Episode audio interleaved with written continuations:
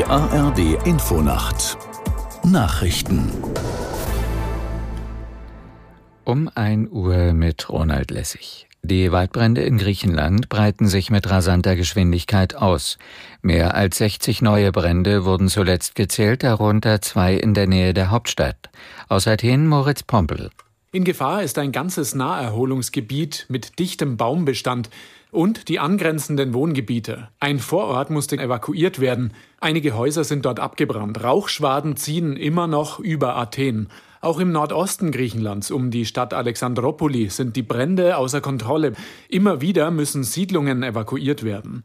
In einem Waldgebiet hatte die Feuerwehr achtzehn Leichen entdeckt.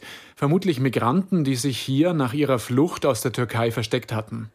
Dänemark lockert seine Grenzkontrollen wieder. An der Grenze zu Deutschland wird nun sowohl an Land als auch auf See wieder nur stichprobenartig und somit deutlich seltener kontrolliert. An der Grenze zu Schweden sowie auf Fähren aus Norwegen entfallen die Kontrollen vollständig. Die Maßnahmen waren vor drei Wochen verschärft worden. Hintergrund sind Koranverbrennungen in Dänemark und Schweden, die wütende Proteste in muslimisch geprägten Staaten ausgelöst hatten. Im Ringen um bessere Bedingungen für die Tierhaltung verliert Deutschland eine wichtige Stimme. Aus Frust über die Regierungspolitik der vergangenen Jahre hat die sogenannte Borchert-Kommission die Arbeit beendet. Aus Berlin Eva Huber. Schon lange hatte die Borchert-Kommission gehadert. Ihre Vorschläge, wie die Tierhaltung in Deutschland umgebaut werden könnte, hin zu mehr Tierwohl, zu einer artgerechten Haltung, liegen seit Jahren auf dem Tisch. Die politischen Voraussetzungen, um die Empfehlungen erfolgreich umzusetzen, seien weder in der vorherigen Legislaturperiode noch in den letzten zwei Jahren geschaffen worden. Die Kommission hatte staatliche Tierwohlprämien vorgeschlagen, zum Beispiel über eine Abgabe. Denkbar wäre ein Aufschlag von vierzig Cent aufs Kilo Fleisch. Der ehemalige Profiboxer René Weller ist tot. Er starb nach Angaben seiner Frau am Montag im Alter von neunundsechzig Jahren an den Folgen einer Demenzerkrankung.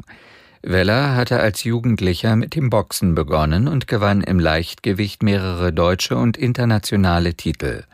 Nach seiner sportlichen Karriere musste er wegen Kokainhandels, Anstiftung zur Urkundenfälschung und unerlaubten Waffenbesitzes für viereinhalb Jahre ins Gefängnis. Danach trat er im Privatfernsehen in Formaten wie Big Brother und Promi-Frauentausch auf. Soweit die Meldungen. Das Wetter in Deutschland.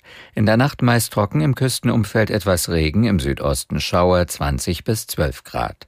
Tagsüber oft heiter, im Norden selten Schauer, südlich der Donau Gewitter möglich, bei zwanzig Grad an der Nordsee und bis fünfunddreißig Grad in Freiburg. Am Donnerstag im Osten sonnig, sonst etwas Regen bis fünfunddreißig Grad. Das waren die Nachrichten.